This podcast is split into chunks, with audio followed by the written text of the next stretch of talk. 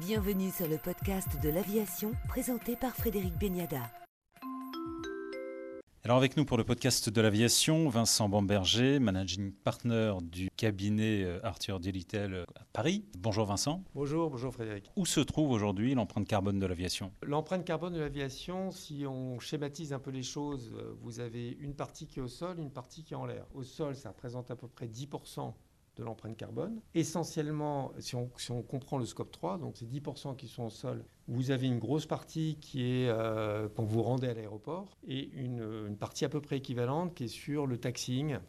Euh, des, des, avions. Et puis ensuite, il euh, y, y, a en vol, il faut séparer ce qui est court et moyen de courrier de ce qui est long courrier. Donc le court et moyen courrier représente à peu près 35% des émissions et euh, le reste étant euh, du long courrier. Donc euh, on a 65% qui sont liés au long courrier. Ensuite, si vous prenez euh, comment se pose le problème de la décarbonation de, l'aviation, bah, finalement, vous avez un énorme enjeu technologique hein, autour de ce, sujet. Tout d'abord, euh, sur tout ce qui est au sol, on connaît la solution technologique qui est l'électrique. Donc ça, on tombe finalement sur un enjeu qui sont plutôt comment est-ce qu'on arrive à investir suffisamment, comment il y a encore bien entendu des sujets technologiques à traiter, mais comment on arrive à mettre en place les solutions le plus rapidement possible au sol euh, pour, traiter, euh, pour traiter ces sujets, qu'ils soient électriques et puis dans le futur aussi euh, hydrogène, bien sûr. En ce qui concerne le vol, c'est une autre paire de manches, puisqu'en fait, on a deux, deux, sujets. Sur tout ce qui est court et moyen courrier, on peut imaginer en 2050 ou 2040 l'avion hydrogène. Sur le long courrier, on n'a pas la solution technologique autour de ça, enfin, en tout cas, on va dire à moyen terme. Et cette partie représente 90% des émissions. Donc ça veut dire quoi? Ça veut dire qu'on a un enjeu autour des, SAF, des, des carburants d'aviation durable, qui sont la solution qui peut aider à la décarbonation de l'aviation.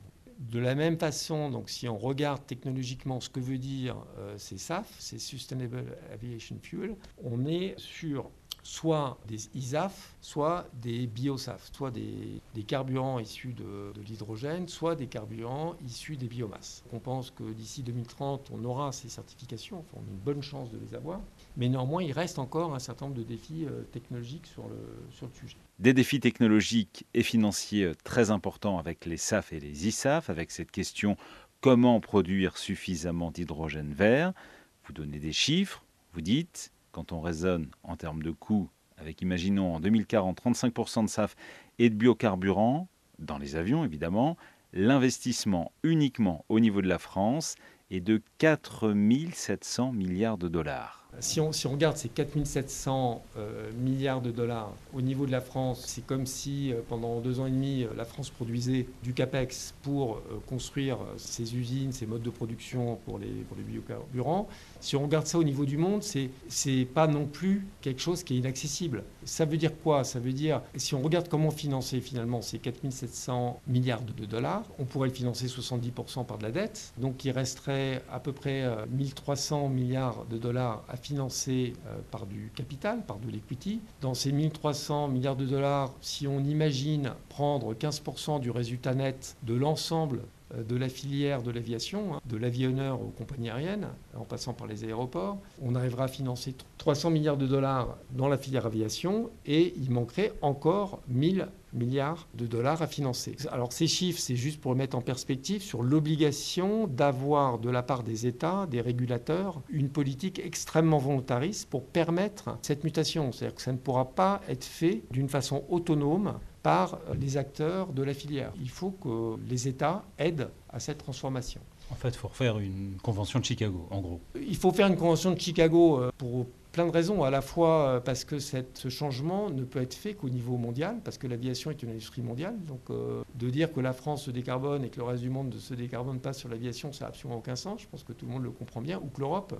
Donc c'est quelque chose, c'est quelque chose de, mondial, avec euh, évidemment un secteur, un secteur qui est non seulement global, mais économiquement, qui a un impact extrêmement fort sur l'économie des, différents pays, avec des, des impacts qui sont euh, quasi vitales pour certaines zones ou pour certains pays, qui n'ont pas d'autres infrastructures. Il y a un certain nombre de pays qui n'ont pas de TGV, je, le rappelle, particulièrement en Asie. Il faut qu'à la fois l'ensemble des acteurs de l'aviation aillent dans la même direction. Mais en plus, il faut être capable de financer cette révolution euh, d'une façon conjointe. Je reviens sur mes 1000 milliards de dollars. Mes 1000 milliards de dollars, euh, ça peut être fait soit via une taxation de l'aviation, soit via euh, une subvention, donc une aide en échange, par exemple, on va défiscaliser une partie des profits ou une partie des, revenus des acteurs de la chaîne, en échange de la garantie qu'on progresse dans la décarbonation de la chaîne aviation. Donc c'est ces deux politiques en fait qui, qui sont en balance, qui doivent avancer main dans la main, j'ai envie de dire. Et il ne faut pas être euh, trop caricatural sur l'un ou l'autre, il faut faire sans doute les deux. Vous dites, Vincent, il faut faire les deux, mais le faire euh, sans naïveté, sans trop taxer pour ne pas réduire les profits des entreprises et par conséquent les investissements qui seront nécessaires à la décarbonation. Et à contrario, si on subventionne des acteurs qui vont créer des filières hydrogène-biomasse, on va complètement abattre les cartes et créer des champions mondiaux de ces filières. Il faut sortir du champ du dogmatisme, c'est-à-dire qu'en fait, il faut factualiser un peu les choses pour comprendre ce dont on a besoin en termes d'investissement si on veut réellement décarboner. On a, on a un discours qui est très compliqué à avoir pour défendre l'aviation. Euh, je pense que les politiques ont beaucoup de mal avoir un discours entre guillemets pro-aviation pour arriver par exemple à se dire on va investir beaucoup d'argent pour arriver à décarboner l'aviation, si vous voulez, c'est un discours qui est difficilement entendable aujourd'hui alors qu'en fait c'est une nécessité. C'est-à-dire que de dire qu'on va demander à l'aviation de se décarboner euh, juste en leur, demandant de se décarboner, ça, ne peut pas fonctionner. Il faut, il faut, il faut être capable de soutenir très fortement, de réorganiser très fortement la chaîne il faut, que, il faut que ça soit fait avec le soutien de l'ensemble des acteurs, y compris des pouvoirs publics.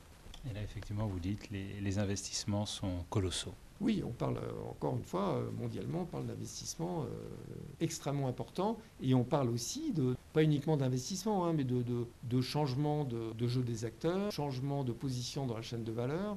Est-ce que les compagnies aériennes vont investir pour sécuriser leur feedstock Est-ce que les aéroports vont jouer un rôle dans la chaîne hydrogène? Enfin, il y, a beaucoup de choses qui sont en train de se passer autour de ces, autour de ces thèmes. Merci, Vincent Bamberger, managing partner chez Arthur Delittle à Paris pour le journal de l'aviation. Merci Frédéric.